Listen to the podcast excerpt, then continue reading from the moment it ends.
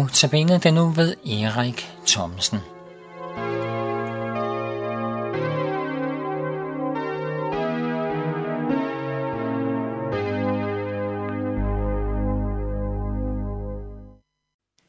I dag skal vi høre om to søstre.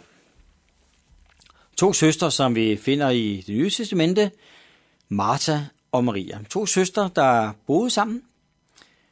Eftersom de var søstre, så er de jo samme forældre selvfølgelig, men, øh, men de var naturligvis forskellige, som alle os andre, der har søskende. Vi er forskellige for dem.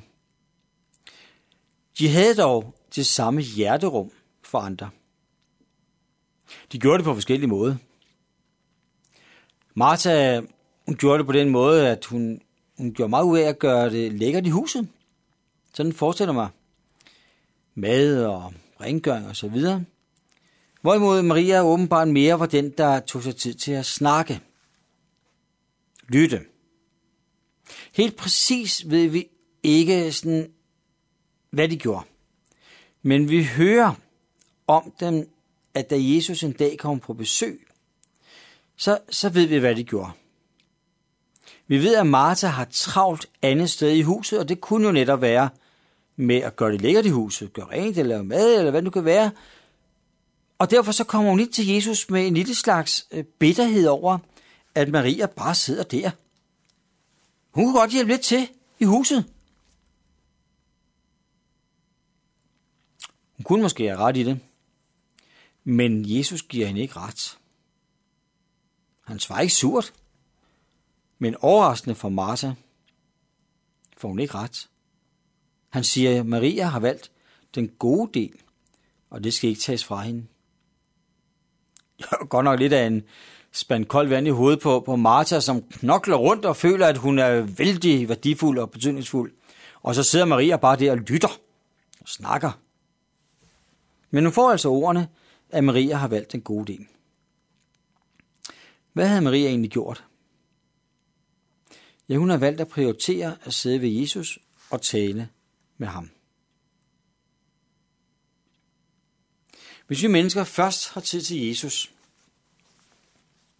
når vi har ordnet alt det andet, vi synes, der er så vigtigt, ved du hvad?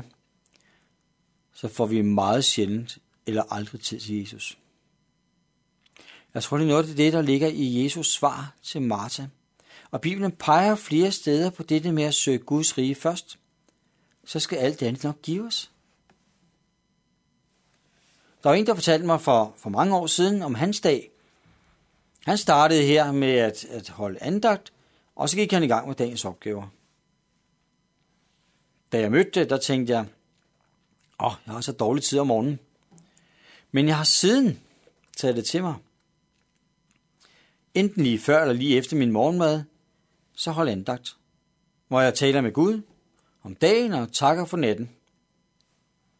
Det gør jeg i øvrigt også i løbet af dagen sådan flere gange. Det er også til sidst at gøre, inden natlampen bliver slukket, det er at bede igen. Der takker jeg for dagen og beder igen for familie og venner, for mit eget liv og bøn for natten osv. Nu gives der ikke nogen retningslinjer for antal minutter til bøn og dermed samvær med Gud. Det er heller fordi, der er noget, der er forkert. Men jeg vil godt lov til at pege på noget, som falder i tråd med det, som Maria gjorde. Det var, at hun først og fremmest, og her tænker jeg det, som jeg gør, ikke, ikke for at være god, men en, en, bare en glæde for mig og en opmuntring til dig om at starte dagen i samvær med Gud og give sig tid til det. Hvis man tænker på, at man ikke har tid, ja, så får man heller ikke tid. Tid er noget, man tager. Og helt ærligt, vi har tid. Så det der med, at vi ikke har tid, det er egentlig noget vrøvl. Det drejer sig langt på vej om at tage en beslutning om at tage sig tid. Og så kan man sige, at det er lidt pussy er, det er min erfaring, at man aldrig kommer til at savne den tid, man bruger sammen med Gud. Tværtimod. Så får man simpelthen så meget mere til dagen. Martha hun fik nok øjnene op for det. Så det var sådan en slags lektie, hun lærte. Bibelen fortæller ikke, at vi skal lade alt stå i køkkenet og bare lade det hele rode i vores hjem. Ikke lave mad og ikke sørge for, at der ser ordentligt ud og, og så videre. Ikke vaske op og bage og lave mad og arbejde. Det, det er slet ikke det, Bibelen taler om. Det er heller ikke det, Jesus siger. Men det minder os om rækkefølgen, hvad der er vigtigst. Maria satte sig ned og lyttede, og og det er det, der er kernen, pointen i denne her beretning. En detalje, der til med er svær for mange af os. Maria satte sig ned og lyttede. I hvert fald for mig vedkommende, så elsker jeg at snakke. Men der ligger lige den ekstra krølle her, at Maria satte sig ned og lyttede os. Ofte så får jeg, hvilket ikke er forkert, i min bøn øh, rigtig meget fokus på alt det, jeg gerne vil sige til Gud. Efterfulgt af et ammen. Det er ikke forkert, men, men jeg bliver også mindet om, at Maria altså lyttede. Og som en god lille lektie, så vil jeg gerne lære lidt mere det, også at lytte til det, som Gud vil sige til mig. Det er jo i stillheden, hvor Gud i hvert fald også har muligheder for på en særlig måde at tale til os. Det handler på mange måder om at sætte Gud først og øverst.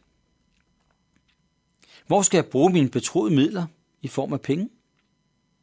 Jeg har fået dem for at forvalte dem rigtigt til glæde og gavn, også for andre. Hvordan tænker jeg først og fremmest på det, som jeg har fået givet? Hvor skal jeg først og fremmest bruge min tid? På andre? Eller på mig selv? Eller til Gud? Tiden er givet os alle sammen til at forvalte, til glæde og gavn, også for andre. Hvad bruger jeg min tid til? Hvad bruger jeg mine penge til? Hvad bruger jeg mine ressourcer til?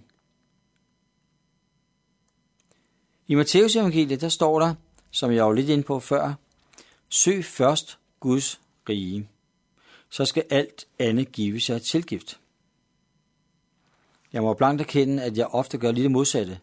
Først tænke, først undersøge, først planlægge, først forsøge at forstå, først sætte i rammer, og så bagefter så beder jeg Gud om at velsigne det.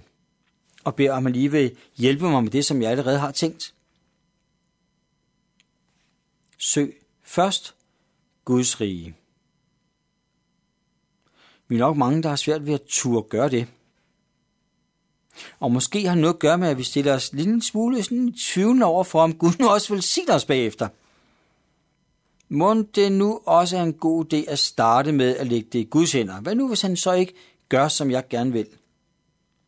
Ja, det kan vi jo godt have ret i, at der kan være noget der. Men min erfaring er bare, at Gud har aldrig nogensinde givet mig noget som helst dårligt. Mit svar er en erfaring til dig, og noget jeg må minde mig selv om, at Gud giver nok. At Gud aldrig velsigner for lidt. Gud er en Gud, der er rig på velsignelse, og ønsker, at vi skal tage imod den. Det gør vi blandt andet ved at prioritere, prioritere samværet med ham først. Det er faktisk rigtig, rigtig dejligt at kunne sige, at samværet med Gud faktisk er en vidunderlig tid at have hver eneste dag. Lad det være en opfordring